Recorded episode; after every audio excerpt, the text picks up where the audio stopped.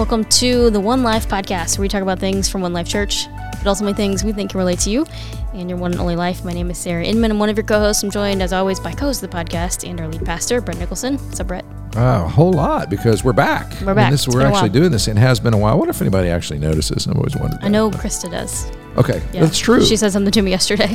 okay, my own wife notices. Well, that's a good sign. Yep. She yeah. said she was actually behind. I was like, it's okay. It's been a month since we made an episode. Right, And there's a reason for that. We'll talk about that here a little bit on this episode. And um, yeah, some things that we're working on trying to do a little bit differently. And I'm excited about it. But um, we are in a series at One Life Church. Um, and again, you can find that information, listen to any messages from the past at onelifechurch.org.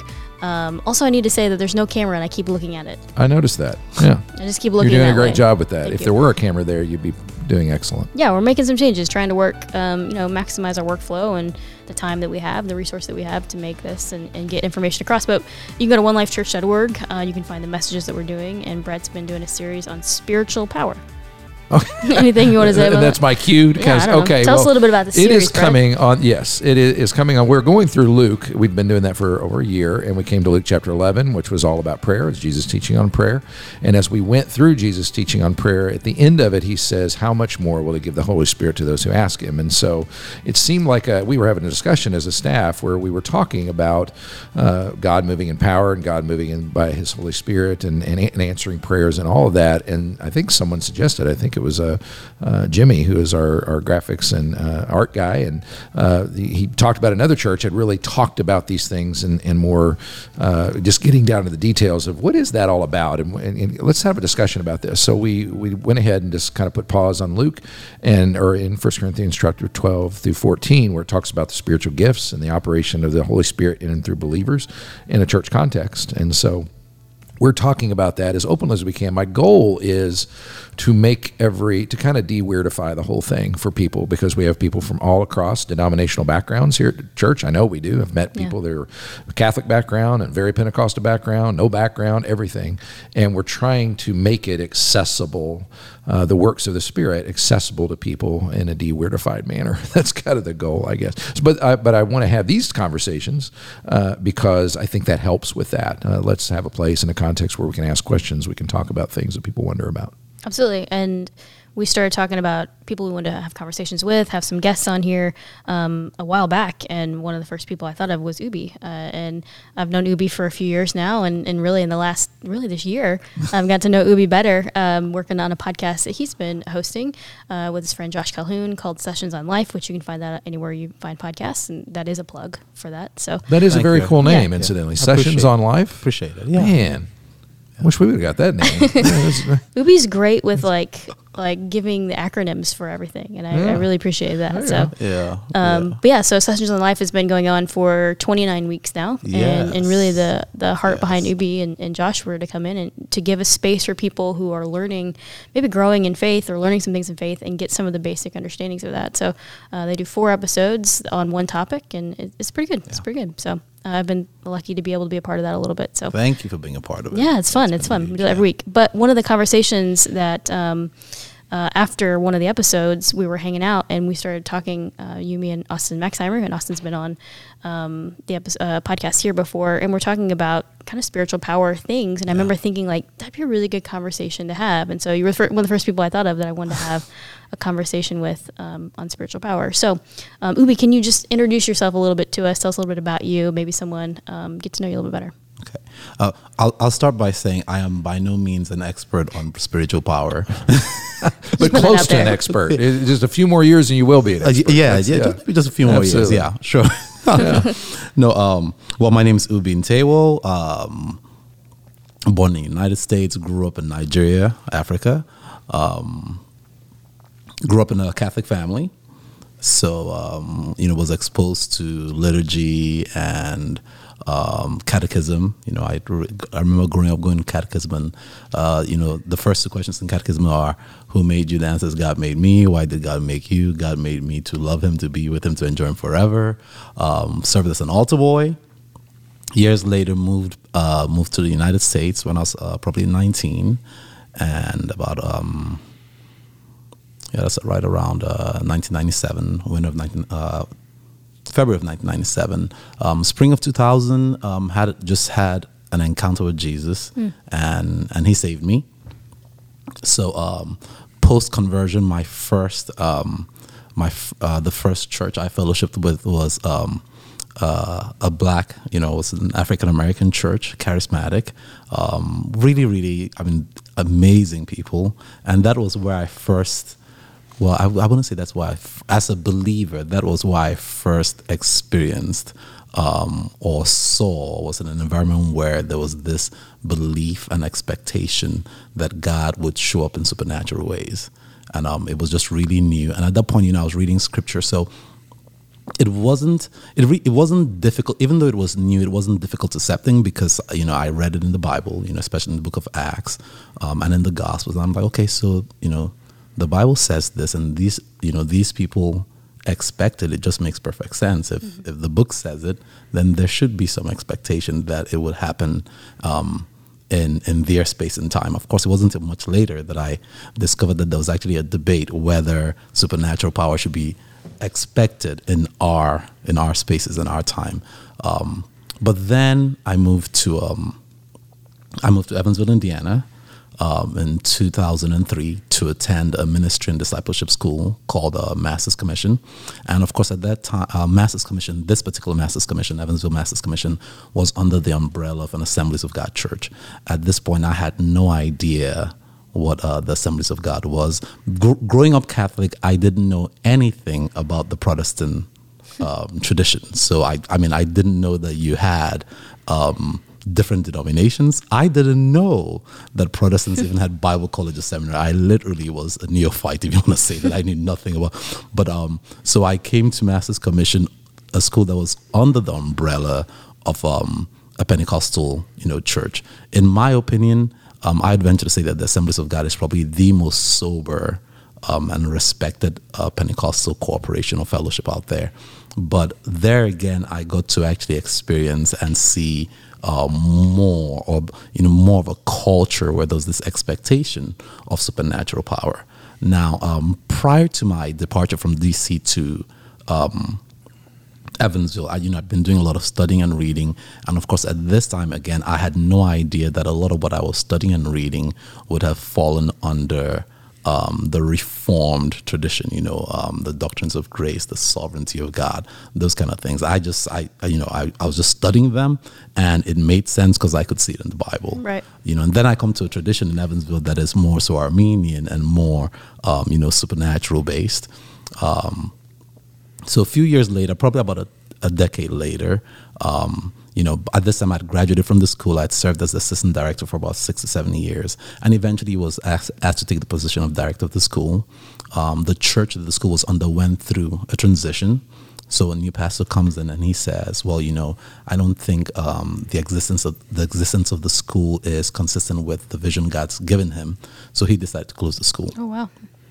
Well, at this point, I, I didn't, I, you know, I, I knew I wasn't Pentecostal. So I was like, well, I've been here primarily to train and, you know, raise the students to um, just, you know, to grow in their, in their love for the Lord, to grow in ministry or to do ministry.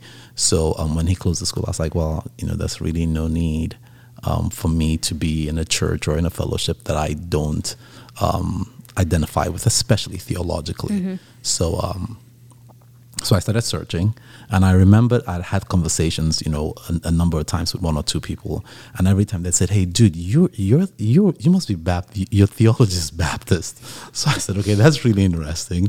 So I basically researched some Baptist churches, and I came across um, Oak Hill Baptist Church. Yeah. Interesting, which is like literally a stone's throw away from Oak Hill Christian Center, which is the church I was going to. Oh, wow. Um, you know, so I started attending um, Oak Hill, uh, Oak Hill Baptist. I, I think I went I went there for about a month, and then you know prayed, and I told my wife, I was like, babe, I think, you know, I think I found where God wants us to be, and uh, she was like, really? I was like, yeah.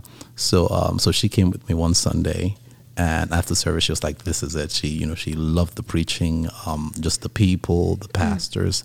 They have a very, um, very heavy reverence for Scripture. They just, you know, they're just loving people. So we have been there. So, so I, you know, when I think about my exposure to Christianity, I'm like, okay, dude, you, um, you're literally a hybrid. You, um, you, you heavily lean towards Reformed theology.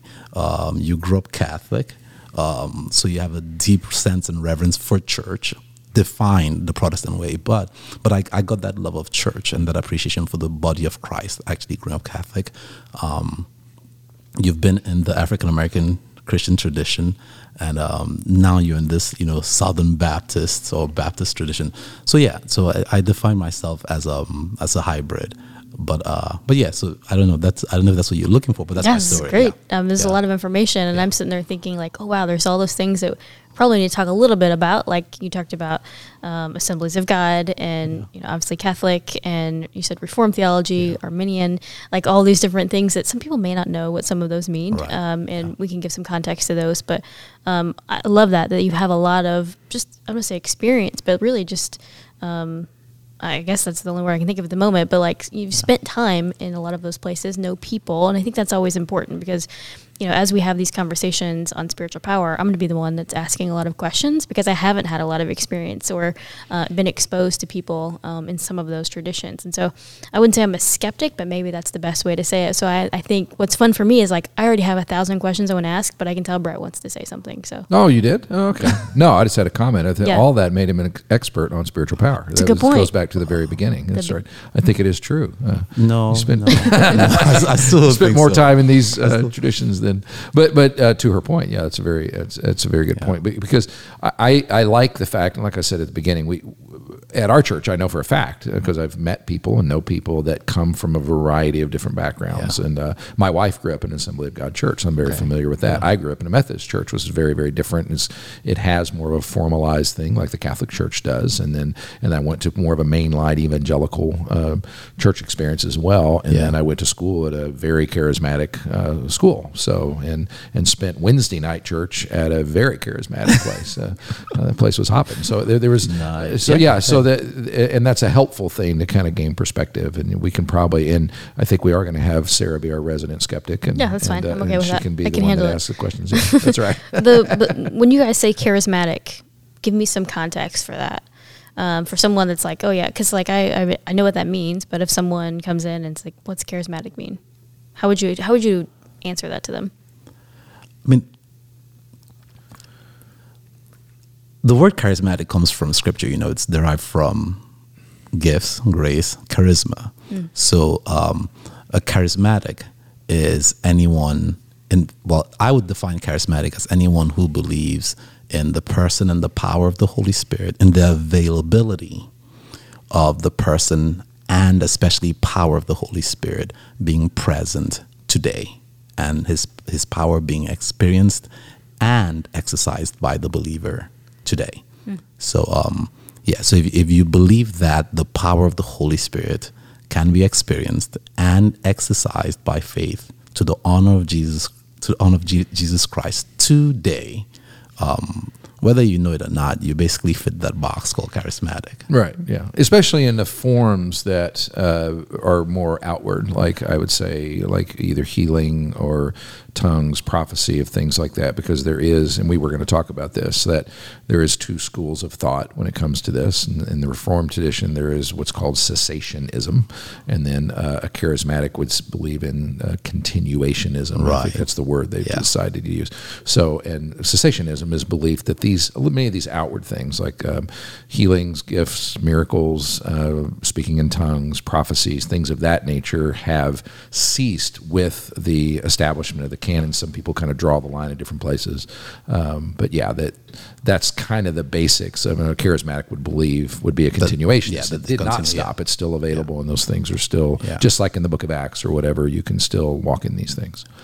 And, and you know, I think it's interesting because a cessationist would say, no, I, I believe that if someone is sick, that we can pray for them and God, um, God would heal them. The person would just say, would say, I just don't believe that you have Christians who have the gift of healing per Right. se. That makes sense. Yeah. Yeah.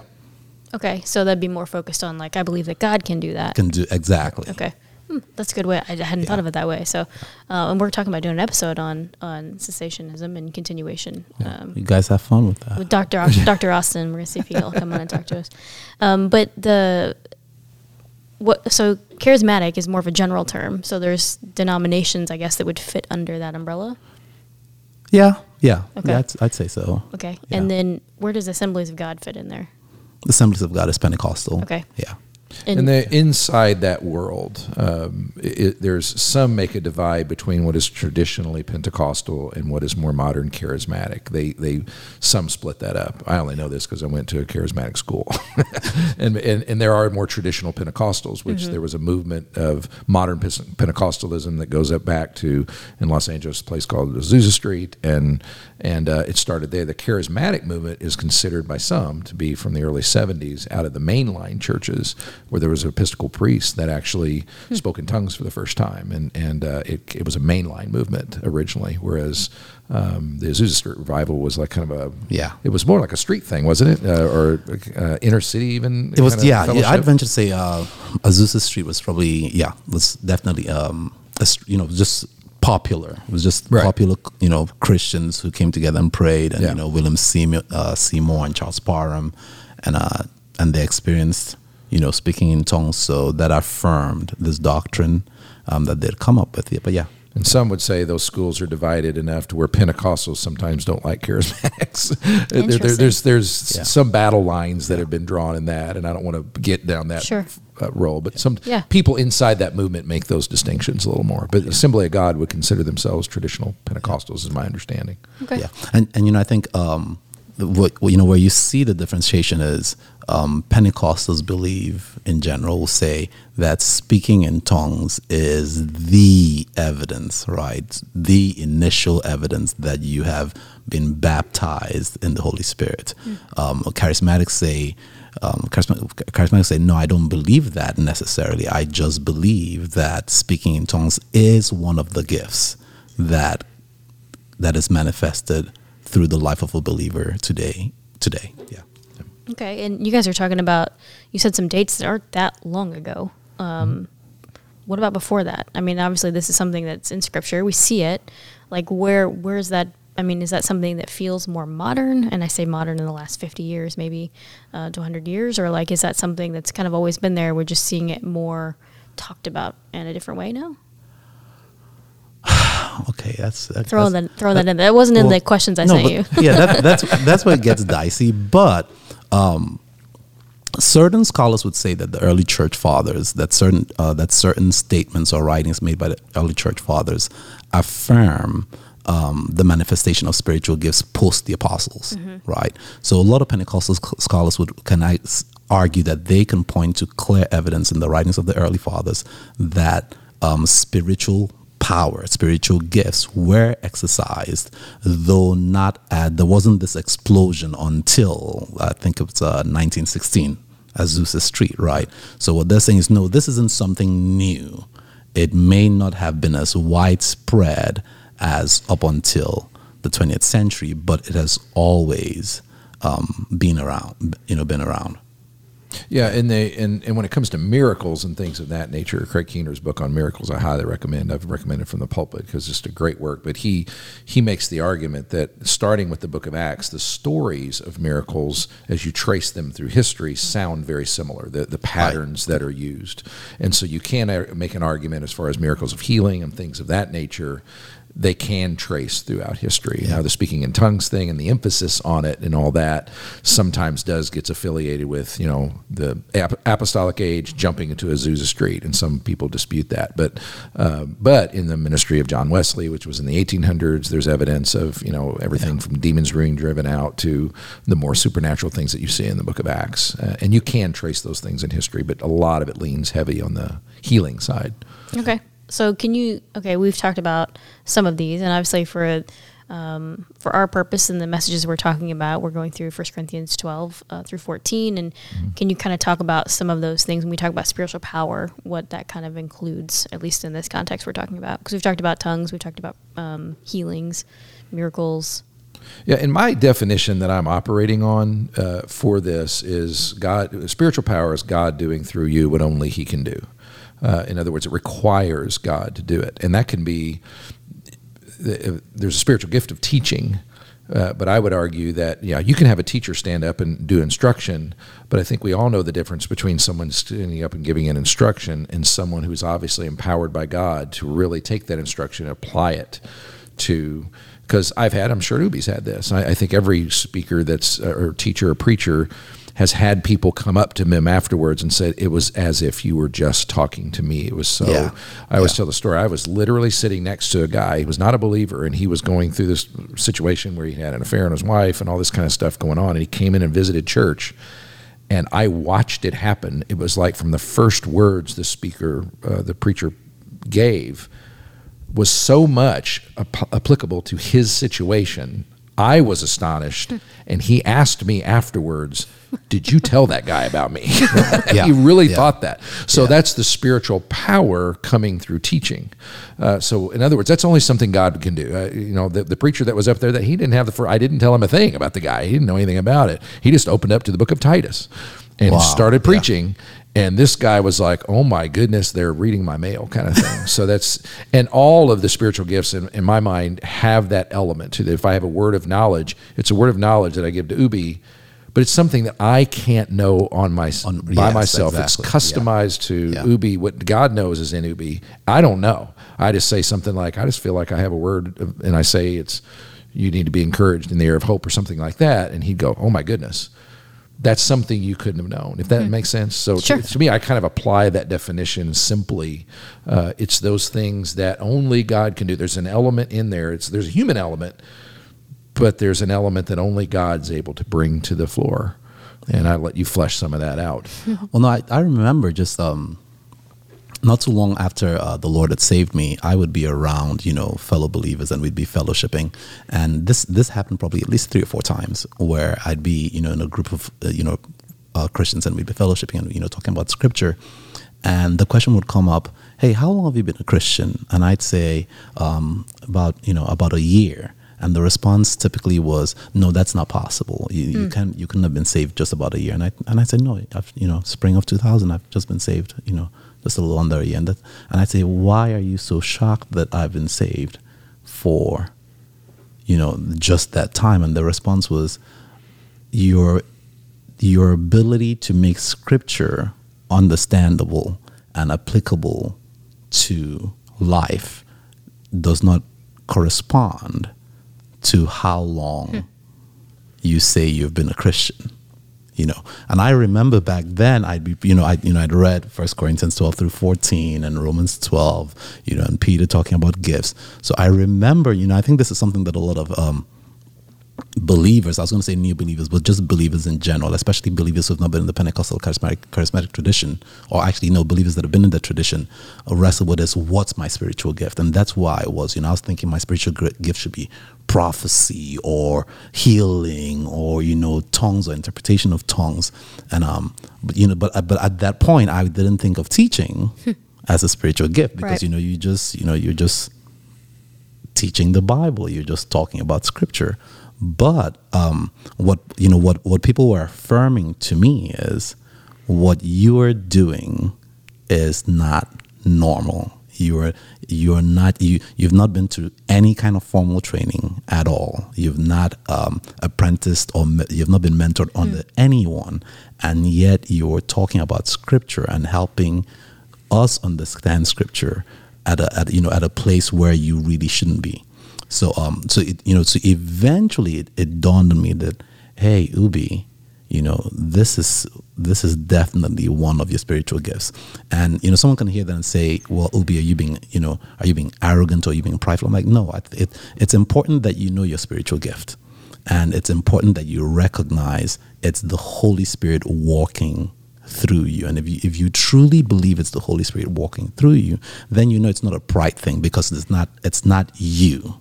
It's the Holy Spirit who's making known his power and his presence through you for the benefit of the church. You know, so it's so it's it's not it's not you. But um but yeah, you know, so I th- I think that lines up with Brett's definition of you know of a spiritual gift. It's God doing through you what you couldn't do without him. Yeah. This is great. I'm having so much fun. Like I feel like all this information is good because it's like okay, I believe all that. Right. But then there's you know we get into some of these things that like we talk about tongues, we talk about prophecy and uh, healing, um, uh, supernatural type healing those are things maybe that there maybe there's more, but those are kind of the three that usually come up, and people are like, "Well, I don't know about those." like I, Yeah. I believe in all these other things. Like when we talk about teaching, you know, Yeah. it's like and and I know we've had conversations. We talk about that, and when you said that, it clicked in my mind. We talked about you know people affirming those things in Yeah. you is part of the whole process, really. I mean, because sometimes you don't realize, like you said, Yeah. until someone say, "Hey, I you know I can even think of you know times here where Brett's like, "Hey, I see this gift in you. I want you to." start making funny videos I'm like okay i can do that and you know here we are making a podcast now but like you know those things kind of get affirmed from Yeah. people but there's always like if, if all of these things are you know scripture talks about one aspect of the spirit they're aspect of well, the one spirit they're all an aspect of that um, why don't we see all of them more frequently That's a big Yeah, question. Ubi. Why don't we see them more frequently?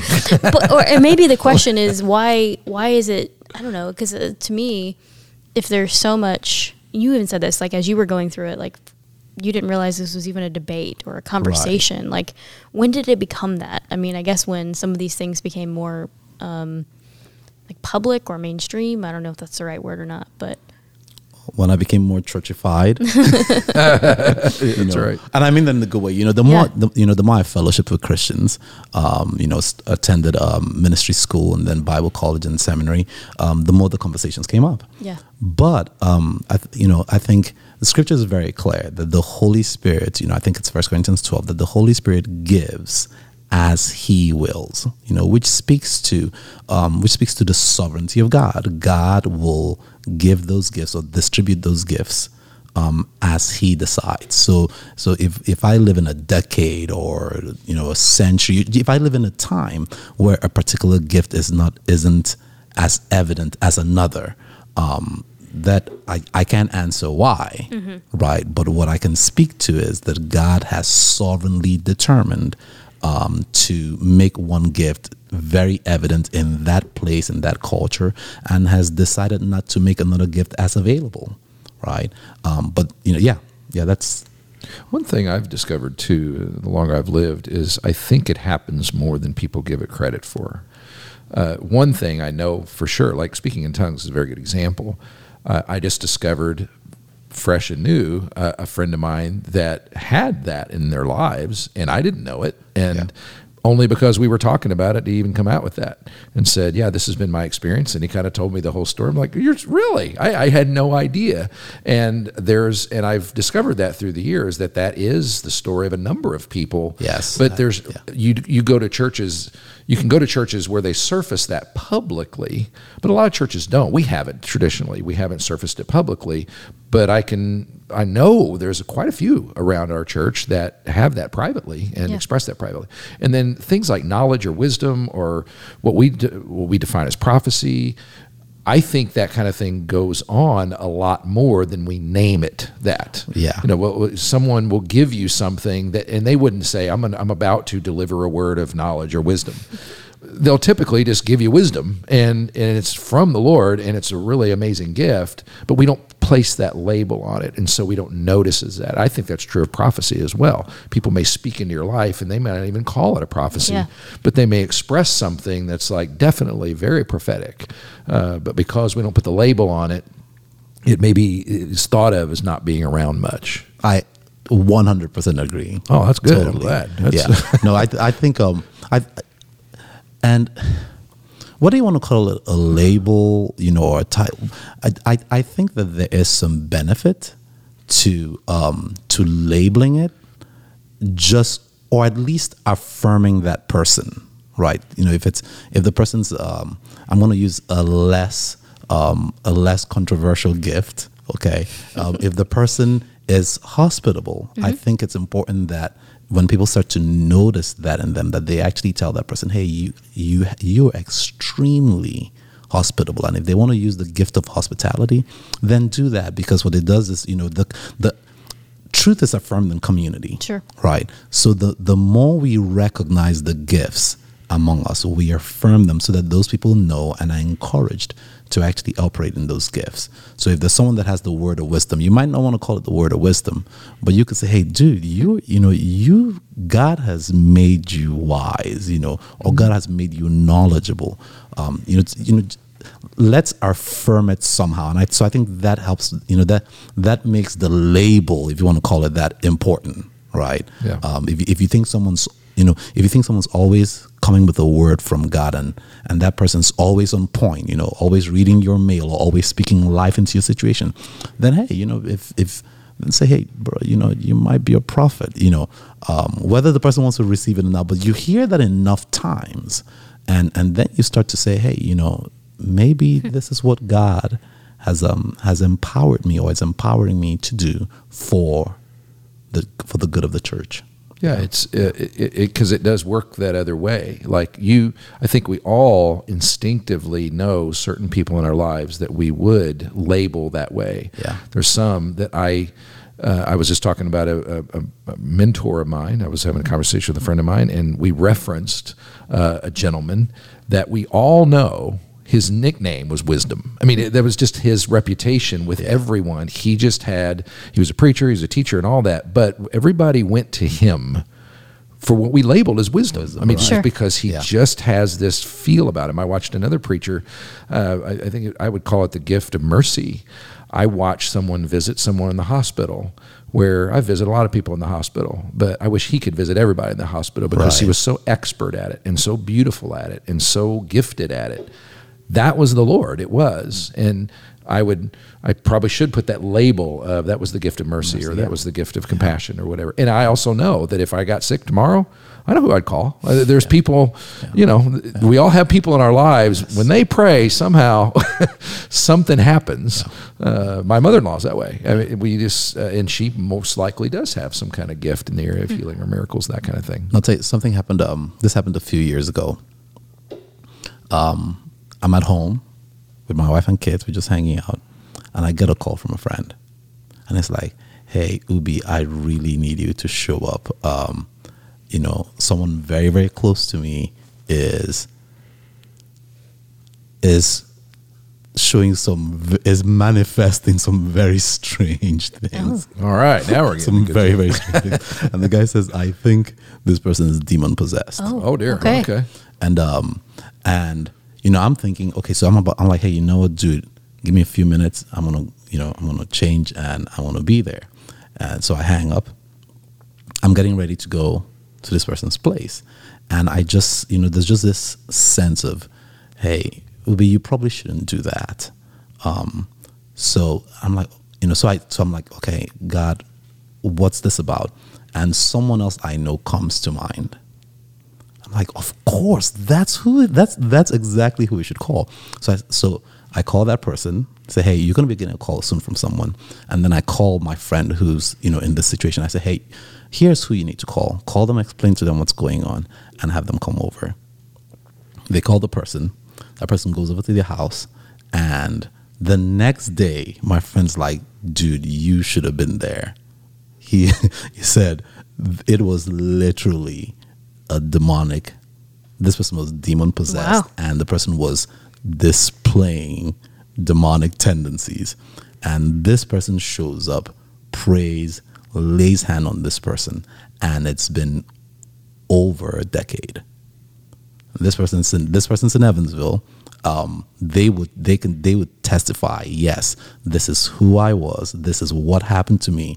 This person came to my house, prayed for me, and I was free. Oh my goodness. And I was free. The, the the but you know I share that story to say, you know, the reason I was going to go wasn't because I believed I was an exorcist. I I didn't believe that, but I believed the person I told my friend to call. I knew that about that person. This person and you know this person's a Christian. They have this gift of they have this gift of radical faith. They you know they're not afraid of Satan. Like they're all about. And I said, call this person, and of course the person shows up, and God does through this person what God in His mercy and grace would do. Um, but but that happened because I had heard about this person's reputation from other people, and then I had gotten to meet this person, and over time, you know, having hanging out with them, I was like, this person is just a Christian like you. They love Jesus like you. But when it comes to this area of encountering demons, there is there's a switch that flips and their understanding and how they respond and act is nothing like you would right? so it, yeah, so I'm, I was like, okay, you know, uh, so So sure. yeah. And that was I didn't think if you would have sent yourself after all. Exactly right. and weren't operating that way. Right, you know, and so- that person ten years later would still be in Would still you know, yeah. You know, yeah. Or I might have ended up spending seven hours begging Jesus to show up. You know, I, I don't know. I don't know. But what I do know is, you know, it's something I call body chemistry. It's know know your place in the body of Christ. Know your gift in the body of Christ. If you know your place in the body of Christ and you know what God has empowered you to do, then you can encourage others. Then you can be more useful because you know what your gifting is. But also you can actually affirm others because you know what their gifting is. You know, that's you know, I think Paul talks about, hey, um, if the eye says I'm not an eye, is it still not an eye? Is it still not a part of the body? You know, so I think Right. you know, body chemistry is essential. You know, especially when it comes to um to uh, supernatural power and supernatural gifts. I love that in the sense too of like for you that experience because you know the person Yeah. who's telling you the story, you believe them. Like you know you have a relationship with them. We talk about that a lot. Like how do people believe things that you tell Yeah. them, or how do we believe things that we know to be true? And it's because you know even accounts that we read in the Bible are because people trusted other people to write these things down, and we Yeah. believe what they said. Um, and so that's that's something that I think is going to be fascinating for me as we have more of these conversations of people that I know that are going to share experiences or people that have been, you know, we've had someone on the podcast before talk about their experience with tongues. And I'm like, I didn't know that. Um, and it's like, it changes the way that you see it. It's like, oh, okay, I know you, you know, I know who right, you are. Exactly. Um, and I think that that's important, even as we have these conversations and learn more about them. Is that and we talked about this a little bit before we started recording, but even in our church, and I think just people, I love that you both said this that these things happen without them being labeled as that. You know that there's probably a lot of things that I'm like, oh yeah, that that's just something that happens in church, but I don't label it as that. Um, and I think that's important to note and to think about because really what we're saying is that many different views and beliefs of how we're doing this are going to coexist inside of the church. And we have to figure out how to have these conversations so we understand Yes. what we're talking about. So that's the hope, I think, of, of episodes like this um, as, as we continue these conversations. So um, we have a, a few more minutes, and I did want to ask this too. And I don't mean it as a negative, but like I think there's something too where we'll say, like, I have seen someone say that this is a spiritual gift or a spiritual power of some sort, and yet in your mind, you know, even the, the scripture says, you know, that someone's saying like this is either of God or it's not. People being able to discern that. Like, have you ever seen something like that where you've been like, I don't think that's really of God? And maybe that's too much of a judgment to be able to make, or I don't even know if I asked the question correctly, but I know we talked a little bit about like, how is there a way? Because I think there's sometimes we see that and we're like, that's not real right. um, maybe I think people maybe and as we talk about spiritual power are going to think about some things maybe they've seen televangelist type things you know that they're like I don't know if I believe in that. Um, and that's not everything but I think that's where a lot of our minds go when we think about these things. Is there anything that comes to mind for you? Yeah, I, I think um, one does it line up with scripture. Um, two, okay, so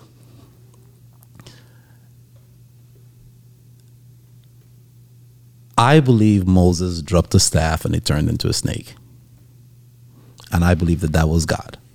But I also believed that Pharaoh's magicians replicated that same feat uh, demonically right? Okay. So if if I believe in supernatural power, I believe in supernatural power, right? I believe that God, you know, that God's spirit um, manifests powerfully through believers.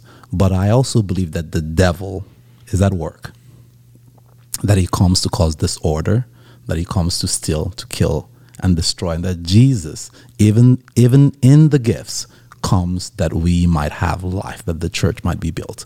So, so yes, there is. Um, there are false prophets, there are false teachers, there are false signs and wonders in the sense that they are demonic, and then they are false in the sense that they're not real at all. Um, but how, how, how can you tell one from another? Well, hey, you know, someone could literally be manifesting supernatural power, but what does the supernatural power um, communicate? Does it bring glory to Jesus Christ? Does it build the church?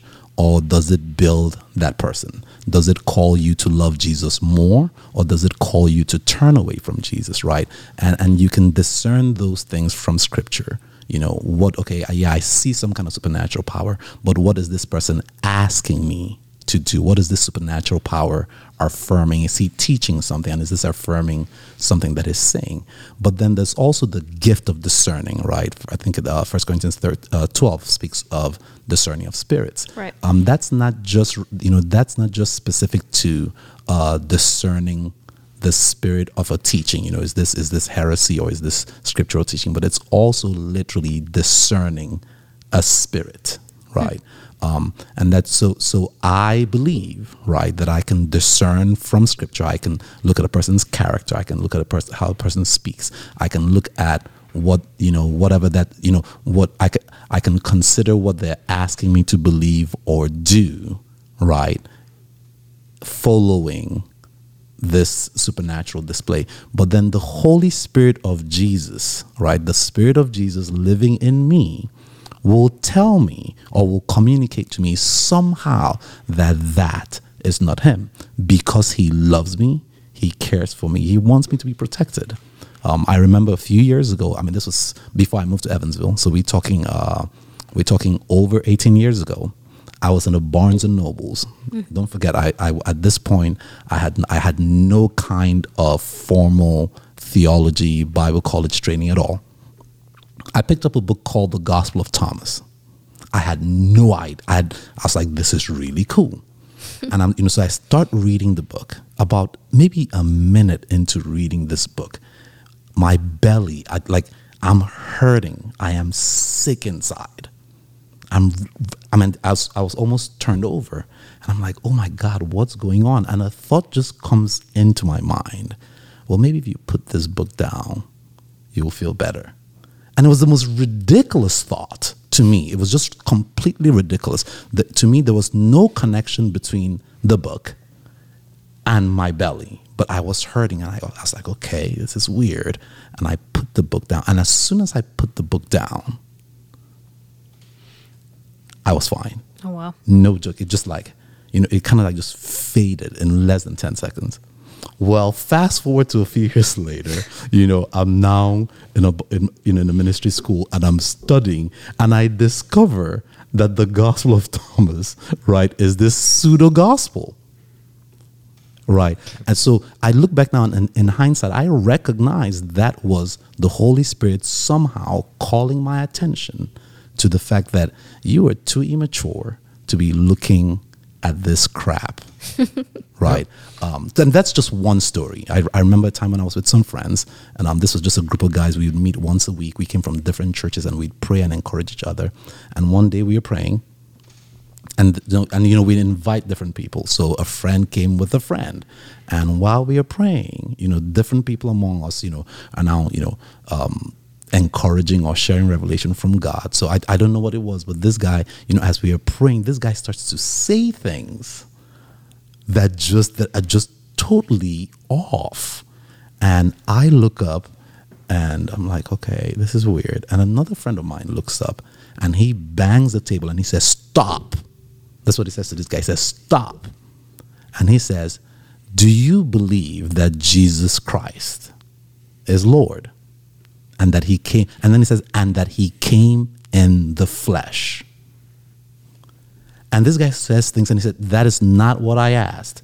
Do you believe that Jesus Christ is Lord and he came in the flesh? And the guy would not answer the question.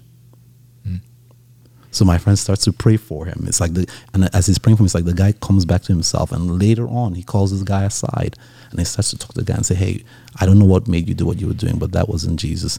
So later on, we ask him, "What made you?" Huh you know, what made you ask that specific question? And he said, well, you know, in the, in the, in the letters of John, John says, any spirit that doesn't confess that Jesus Christ came in the flesh is not the spirit of Jesus. You know, so um, you know, so it, it just it's it's really interesting. I, yeah, I, I, I could you know, I get excited about. This is I just great. thought that was, it was Well, just sure, really you cool. can, and, Yeah. and, and kind of seal that down. The, the New Testament is very open about the fact that the counterfeit does exist. Um, but sometimes we overreact and say because the counterfeit exists, the real doesn't exist. We kind of throw out. But the New Testament is a good very consistent about warning you and giving you those tests like that. Okay, the count, you're going to encounter the counterfeit. Here's how to know. Here's how to respond. Exactly. And all that. And it's not throwing it all out. You know, Jesus said there'd be false miracles and false prophets and all kinds of things. Yeah. There's there's all kinds of falsehood. So we need to give ourselves permission to say both exist and I'm going to I'm going to discern what is real and, and right and I need to know that there's going to be the fake out there. And one of the things that helps me uh, makes me suspicious of that which is false is when I'm told I can't try to evaluate it. I can't dis- I can't apply discernment or test to it. When there's a risk, that's the mark of a cult typically. Typically, cults will say, You don't have any business examining this. You're asking too many questions. Well, I, God's not afraid of my questions. If it's true, then the truth has nothing to be afraid of at all. And so you can ask as much as you want. And that's why I, I've even said in our church the other day, like, if someone comes to you with a word, you're not required Right. to call it God. You're actually Yes. re, you're actually obligated to say if someone comes to you with a prophecy, great. Don't don't despise it, but test it. And if it's the Lord, receive it. And if it's not, be gracious and say, okay, that's really not something I'm going to take into my life right now. Yeah, the charismatic phrase is put it on the shelf. Put it on the shelf. Is that right? Put it, yeah, put it on, put it, hey, Put it on the shelf, Give me a never can prophetic tell. word. Okay, I'll put it on the shelf. It Put it on the shelf. It comes Never to can pass, tell. well, It might God. be. If it doesn't come to pass, all right. Absolutely. Well, I love that I can ask questions here. Uh, that's one of the things I love. I keep getting to ask questions.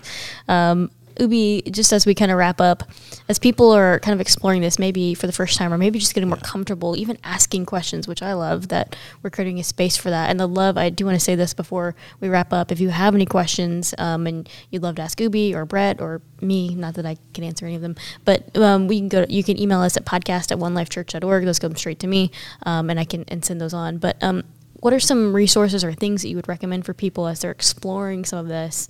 Um, just from your experience, anything that, that helped you that even if it's early on or kind of getting deeper either. Um, I would say, I would say, the certainty of God's love. Um, you know, that's that's something that a Christian should always hold on to. But I think it's a, it's essential that we apply that as we explore spiritual gifts, because at least for me, you know, as, as I as I was exposed to this and as I wrestled with it and came into a place of peace with it, um, the the one thing that really guided me and gave me certainty and assurance was God's love.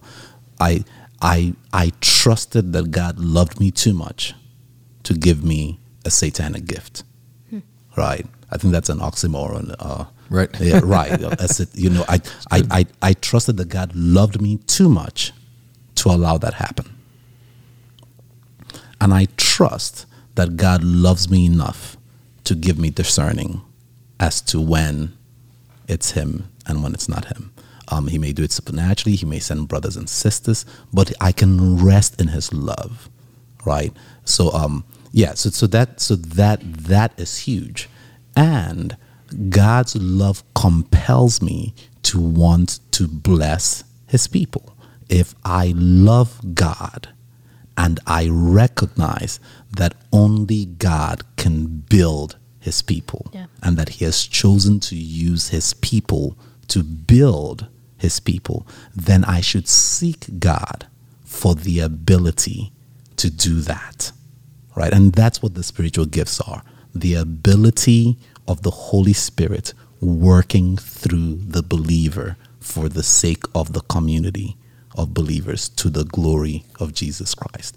So if I if I possess that certainty of God's love, it will lead me in my exploration and seeking to understand better spirit, supernatural power and uh, spiritual gifts, but it'll actually even compel me further. It will compel me to my sober use of spiritual gifts and power and how I interact with them.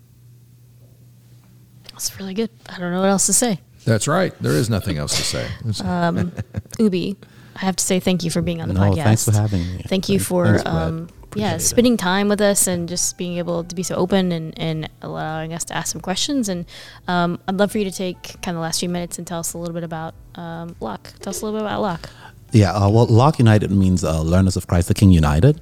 Our mission is twofold it's uh, discipleship and fostering the unity of the body of Christ in truth. So, um, just you know christian training and you know working in those areas where we see the church divided um, as it has to do with church unity we focus in four areas um, politics because we believe the church is politically divided. We don't tell christians who to align with but we speak to how to the posture of their heart and their spirit as they engage in politics. Um, we also work in race because we believe the, the church is racially divided. And uh, you know we teach christians you know how to live out the reconciliation of jesus christ within um, ethnicities. Uh, we also um, address denominationalism. We see very clearly that the church is theologically divided, and we create what we call safe spaces where we can actually pray and discuss those uh, discuss those differences, so that we come into agreement um, in a place that is sensitive and respectful. Um, but we also um, we also work in uh, you know generationalism because when we look at the church, we see that. Um, the church is generation, generationally divided, but we believe that it's actually a strength. So um, yeah, so that's what Lock United is about. You can find us on Facebook, um, Lock United, or you can visit our website, lockunited.org. And you can also find Sessions on Life anywhere you find podcasts and uh, yes. new episodes every week. So yeah. great job, That's Brett. Right. That cool name uh, that we missed out on. sessions on Life, yeah. Should have the Sessions on Life. Love it. Brett, anything to close out with? Yeah, just I, I, would encourage everybody. We were talking about resources. I'm going to continue just to challenge our, our church body to read 1 Corinthians 12 through 14. Remember, it's one long discussion of this topic, so try to read it all in one setting. Listen to the flow of thought, familiarize yourself with it, because it will relax you. I think uh, over on the spiritual gifts, and uh, that's uh, that will accompany what we're talking about on Sunday. And um, I, I, think if you'll do that, and, and, and the two things put together will will put you in a place where the things that we were talking about, you'll be a lot more um, willing to and relaxed about uh, allowing these things in your life. I was reading this morning, and I just want to read the the first verse again because I think it makes sense of what we're hoping to do here. It says, "Brothers and sisters, regarding your question about the special abilities the Spirit gives us, I don't want you to misunderstand this." And I think that's the whole point yep, of right. the series, and for even these conversations on the podcast, is we want to we don't want to misunderstand it, and we want to understand each other better. So, appreciate you, Ubi, and um, thank you guys so much for listening, and uh, we will see you next time.